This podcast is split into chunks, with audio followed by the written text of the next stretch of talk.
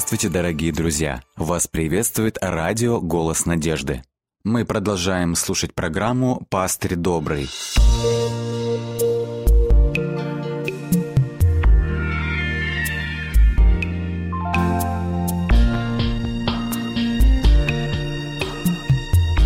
Программа «Пастырь добрый». Мы приветствуем всех наших радиослушателей в рубрике «Пастырь добрый». Сегодня вместе с вами служитель церкви, руководитель заочной библейской школы радиотелецентра «Голос надежды» Гулита Валерий Павлович. Сегодня мы снова можем слышать голос живого Бога. Господь сегодня к нам снова желает обращаться через Священное Писание, через Свое Слово.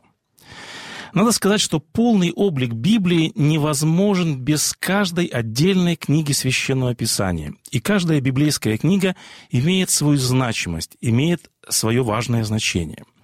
Однако послушайте, что пишет Вестница Божия о книге Откровения. Торжественные вести, которые были даны в своем порядке в книге Откровения, должны занять, и обратите внимание, что дальше сказано, первое место в умах народа Божьего. На эти слова нельзя не обратить внимания. Жизнь, реальность жизни всегда наставит перед выбором, а что поистине важно, что действительно ценно, что на первом месте, что прежде всего. Что значит первое место? Что обычно мы ставим на первое место?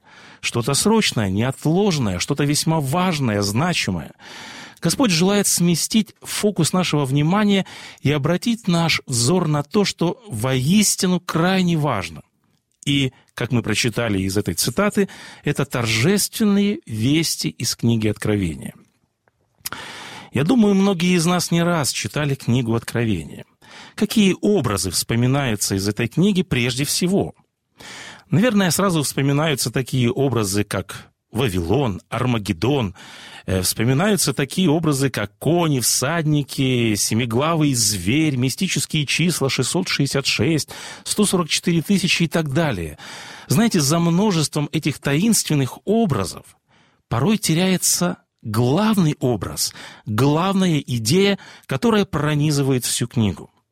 О чем книга Откровения? Какова ее главная весть? Этот вопрос всегда вызывал огромное количество дискуссий, огромное количество самых различных и противоречивых толкований. Книга Откровения считается самой таинственной и непонятной книгой. Некоторые полагают, что лишь первые читатели книги Откровения знали ключ к толкованию этой книги, но потом этот ключ был безнадежно утерян. Какую весть тогда можно нести? Какую весть тогда может, вернее, принести нам эта таинственная книга? Тем более, о каком первом месте может идти речь в таком случае? Давайте откроем вместе книгу Откровения и попробуем увидеть главное действующее лицо книги Откровения. Давайте попробуем услышать главную торжественную весть, которая поистине должна занять первое место в умах народа Божьего. Итак, книга Откровения, первая глава. В 9 тексте апостол Иоанн пишет следующие слова. «Я, Иоанн, был на острове, называемом Патмос, за Слово Божие и за свидетельство Иисуса Христа». Здесь, на острове Патмос, апостол Иоанн получил свое первое видение. Мы видим здесь старца Иоанна, который находится в ссылке, как сказано в тексте, «за Слово Божие». На тот момент все апостолы уже погибли мученической смертью. Как вы думаете, о чем апостол Иоанн, старец, мог думать в тот момент? Что, скорее всего, занимало его сердце? Что занимало его сознание? Я думаю, у него на тот момент было немало вопросов. Но мне видится, более всего не давало покоя ему одно обетование Иисуса Христа. Последний раз Иоанн видел воскресшего Христа в Иерусалиме, когда он явился 12. Тогда Христос дал им последние наставления, он нечто пообещал им, он оставил им обетование. Перед вознесением Христос заверил каждого из своих учеников: «Когда я пойду, я приду опять». Затем, как мы помним из текста, он вывел их из города, поднял руки, благословил. В Евангелии от Луки в 24 главе сказано: «И когда благословлял их, стал отдаляться от них и возноситься на небо». Потом была горечь расставания, потом была горечь разлуки, но два мужа в белой одежде являются ученикам и говорят: «Сей Иисус, вознесшийся от вас на небо, придет таким же образом, как вы видели его восходящим на небо». Сколько времени прошло с того момента, как Христос вознесся, до ссылки Иоанна на острове Патмос? Мы можем предположить, что это прошло 60 лет или даже более. Мы можем сказать, это целая жизнь. Однако Христос, казалось бы, не выполнил свое обетование. Он не вернулся. Мне вспоминается ситуация, когда после исхода народа из Египта, что сказал народ Аарону, когда увидел, что Моисей долго не сходит с горы? Народ говорит Аарону: «Не знаем, что сделало с ним». Мне видится, нечто подобное происходило и в случае с Иоанном. Христос вознесся, Христос растворился в вышине, и после этого 60 лет молчания. Что сделало с ним? Осталось ли в силе обетование, которое он оставил им, его ученикам? Есть ли смысл лишений и страданий ради Христа? Есть ли смысл пребывать в казни, в ссылках, в кандалах на этом ужасном острове в ссылке? И вот в 10 стихе 1 главы Иоанн говорит: «Я был в духе в день Господень». В один из субботних дней, когда, возможно, он сидел на берегу моря, совсем неожиданно, мы читаем в тексте, он услышал позади себя громкий голос, как бы трубный, который говорил: «Я есть Альфа и Омега, первый и последний». Я думаю, Иоанн вздрогнул от этого неожиданного, громкого трубного звука.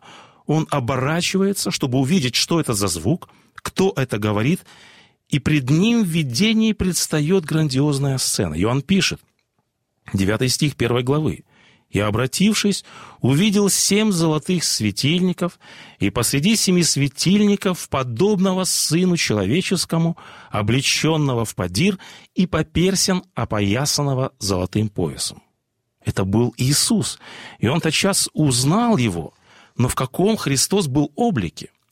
Подир – это длинная льняная одежда или же хитон первосвященников. К тому же написано, Христос был посреди семисвечника.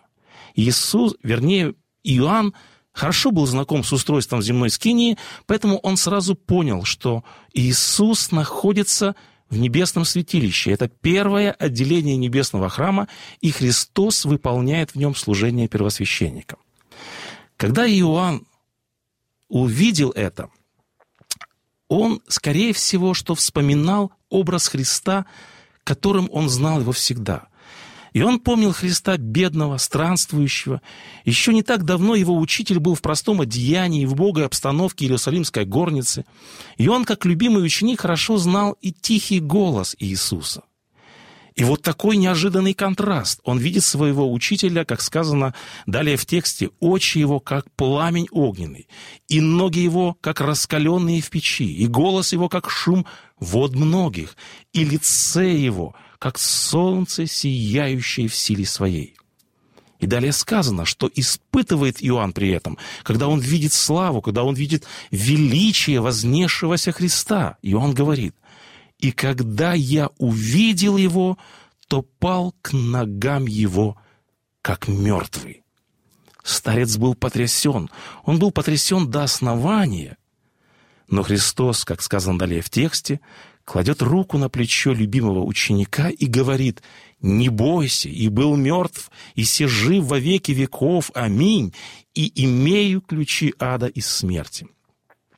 Вопрос Иоанна, что же случилось с ним, со Христом, раскрыт уже в этой первой сцене видения. Живой Христос предстает пред Иоанном как священник, как служитель небесной скинии. И он слышит снова из уст своего любимого Господа слова «не бойся». Эти слова Христос не раз говорил в Галилее скорбящим и уповающим духом ученикам. Христос обращается к Иоанну и говорит: «Смерть может унести с собой тысячи моих верных последователей. Она может коснуться и тебя, Иоанн, но помни, что я жив во веки веков, я имею ключи ада и смерти, я открою могилы всех верующих в меня. Я есть Альфа и Омега, я первый и последний. Я участвовал в начале великой борьбы между добром и злом и буду принимать участие в ней до конца. Конечная победа будет на моей стороне, говорит Христос. Не бойся, держись крепко своей веры, я всегда с тобой. Эти слова любимого учителя, Господа Иисуса Христа, вновь зажгли в сердце Иоанна искру надежды и бодрости. Это была радостная весть не только для Иоанна.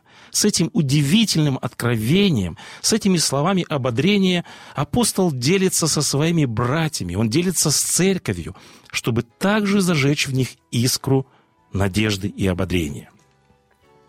Для того, чтобы понять, о чем книга Откровения, очень важно вначале увидеть общую картину. Важно увидеть структуру книги Откровения. Если мы посмотрим, так сказать, на карту книги Откровения, мы можем увидеть, что служение Христа представлено в виде 5 основных ветхозаветных праздников, следующих один за другим. Какие это праздники? Мы помним, это были праздники Пасхи, Пятидесятница, праздник Труб, День очищений и праздник Кущей. Откровение начинается с Пасхи. Это первый годовой ветхозаветный праздник. Пасха, закланный агнец – это символ смерти и воскресения Христа. В Откровении в 1 главе, в 5 стихе, Христос представляет себя как первенец из мертвых, омывший нас от грехов наших кровью Своей. Служение Иисуса Христа началось на земле. Если говорить языком святилища, служение Христа началось с жертвенника во дворе. А воскресение Христа – это первый сноп, который потрясали на другой день Пасхи. И далее, через отверстие неба, Иоанн следует за Христом, и что он видит? 1 глава. Здесь Иоанн видит первое отделение и первый предмет небесного святилища. Он видит семисвечник, и посреди него Иисус Христос. Потом внимание Иоанна переводится на землю, и объясняется, что 7 светильников – суть 7 церквей. Здесь очень важно подметить, есть одно важное наблюдение, что в книге Откровения происходит постоянное чередование небесных и земных сцен. Сначала следует небесная сцена, сцена в небесном святилище. Далее внимание читателя каждый раз переводится на сцену, которая после этого сразу происходит в земной проекции. Нечто подобное происходит далее, в 4 и 5 главах. Иоанн видит на небе сцену передачи Христу запечатанного свитка. После этого на земле происходит раскрытие печатей, то есть раскрытие истории мира и церкви. В 8 главе снова открывается сцена на небе.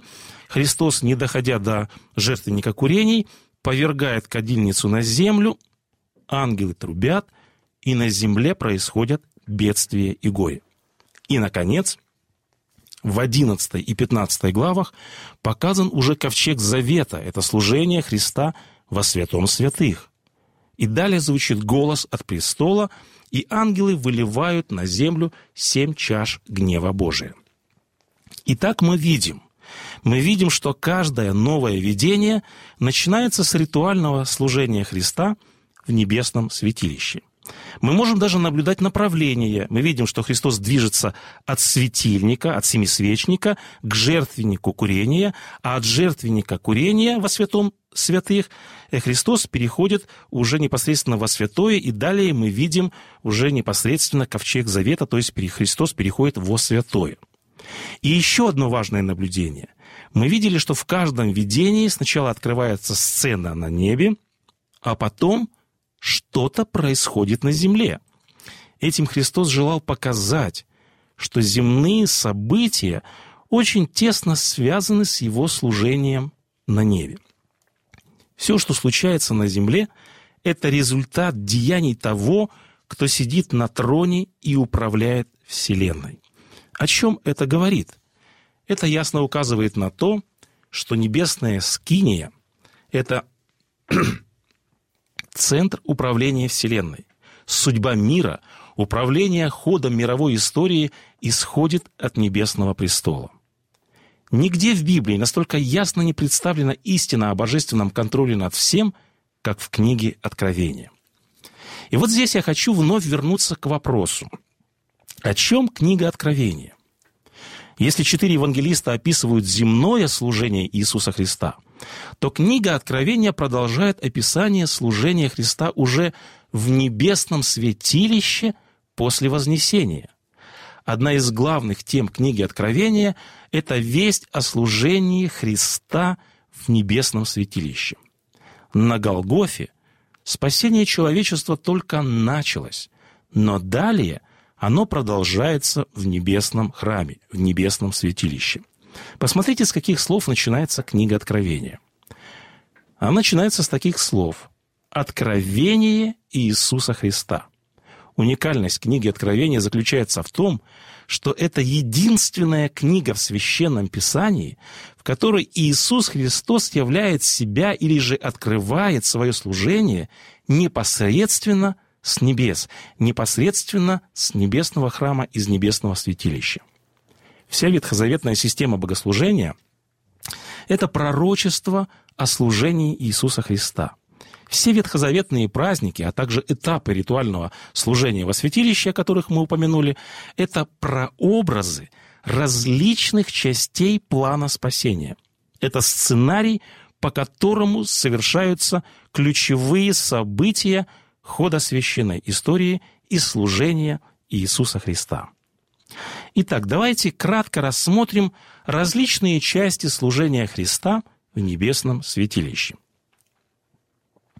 Итак, первое, что видит Иоанн в небесном святилище, как мы уже упомянули, это семисвечник, посреди которого ходит Иисус Христос.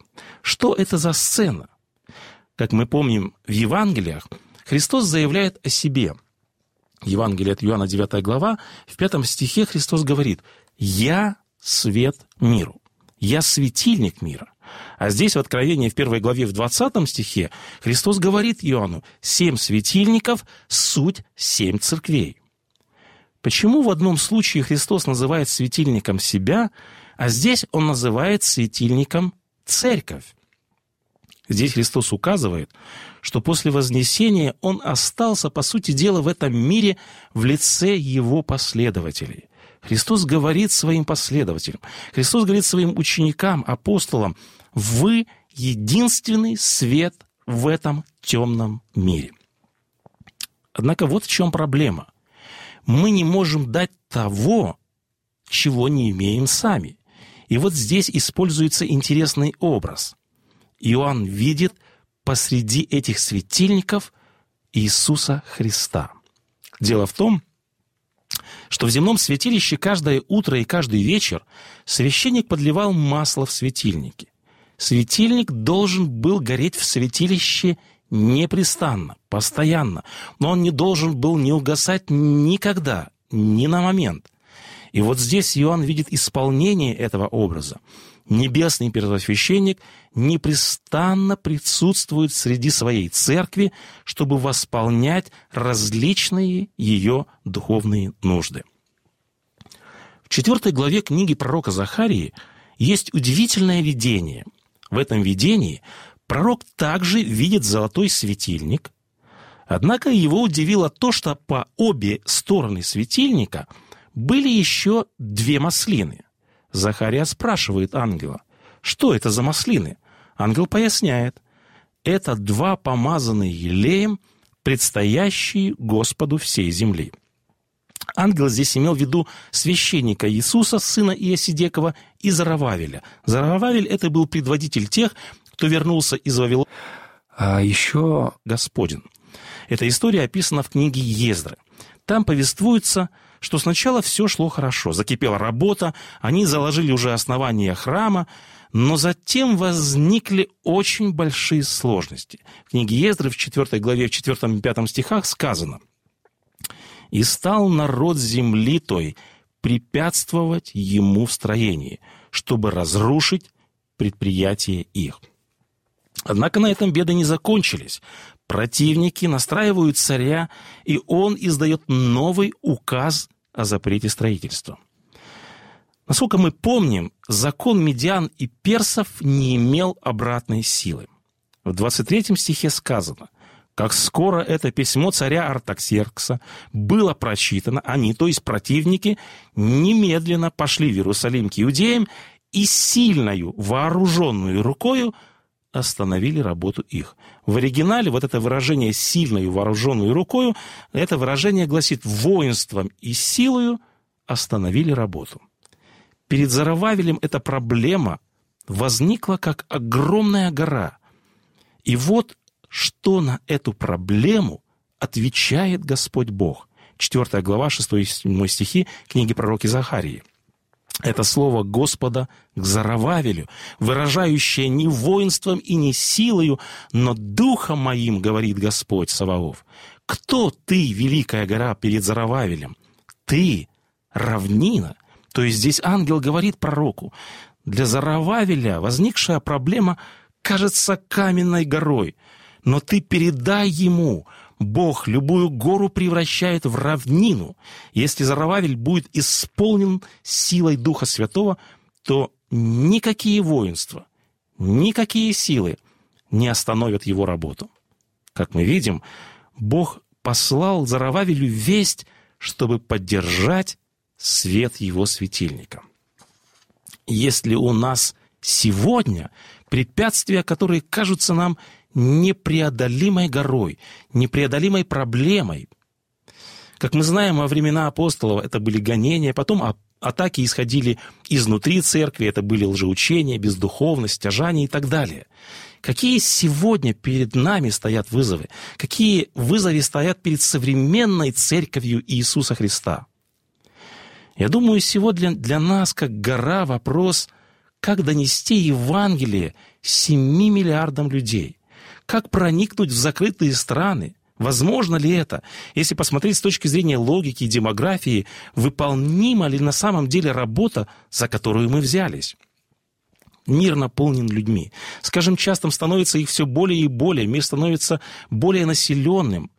Льюис Волтон, автор книги «Альфа и Омега», однажды спросил адвентистского миссионера в Южной Азии, как он относится к этому вопиющему контрасту между его маленькой христианской общинкой и огромным человеческим муравейником неспасенных язычников, особенно с точки зрения завершения работы в мире. Миссионер молчал долгое время, а потом сказал: «Я стараюсь не думать об этом». Однако посмотрите, что видит Иоанн. В Откровении в 1 главе в 16 стихе сказано, что Христос держал в деснице своей 7 звезд. Христос оставил обетование: «Сея с вами во все дни до скончания века». Христос посреди светильников. Это весть о торжестве Евангелия. Это весть о том, что ничто и никто не сможет помешать продвижению благой вести. Ситуация может казаться безнадежной. Но 7 неугасимых звезд находятся где? Они находятся в руке Иисуса Христа. В руке Иисуса Христа 7 церквей. В руке Иисуса Христа Его церковь, поэтому ничто не сможет помешать продвижению благой вести. И все же в чем Христос видит основную проблему лаодикийского светильника? Я еще раз хочу подметить, что суть служения Христа у светильника – это постоянно восполнять то, чего нам недостает. Христос говорит лаодикийской церкви: «Ты несчастен, жалок, нищ, слеп, наг». А что отвечает на это Лаодикея? 3 глава, 17 стих, она отвечает: «Я богат, разбогател, и ни в чем не имею, не вижу нужды». Как мы видим, порой одна из самых больших гор, одна из самых больших препятствий для Иисуса Христа, оказывается, это порой мы сами, это порой Его же церковь. Все наши источники во Христе Иисусе. Служитель небесной скинии постоянно служит ради восполнения наших нужд, ради восстановления Его образа и подобия в нас. Христос говорит: «Смотрите не на величину вашей проблемы, а на неограниченные возможности моей силы». Мы действительно порой недостойны в глазах Господа. Однако Господь восполняет нашу нужду, и Он говорит, что у Него наша слава, у Него наша праведность. Мы зачастую и, как правило, всегда слабы, однако у Него сила. Мы порой не слышим Его стук в наше сердце, однако у Него, как сказано в книге Откровения, громкий голос, как шум вод многих. Господь Иисус знает, как поговорить с нашим сердцем. Господь знает, как достучаться до нашего сердца. Мы порой слепы, не видим, мы порой блуждаем, не знаем, как поступить, куда идти. Однако Иисус Христос исполнил, как сказано в книге Откровения, 7 очей. Он есть путь, Он поведет.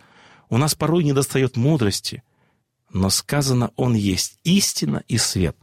У нас порой меркнет надежда, у нас порой слабеет вера, но Он есть путь и жизнь.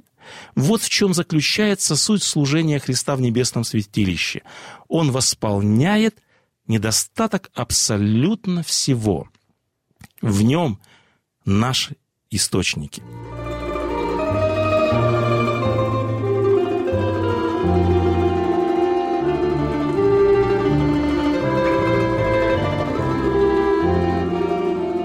Дорогие друзья, вы можете оставить свои сообщения через WhatsApp и Viber по номеру +7 915 688 7601 или позвонить нам на бесплатную линию, которая работает на территории Российской Федерации. Номер 8 800 100 ровно 1844. 8 800 100 ровно 1844.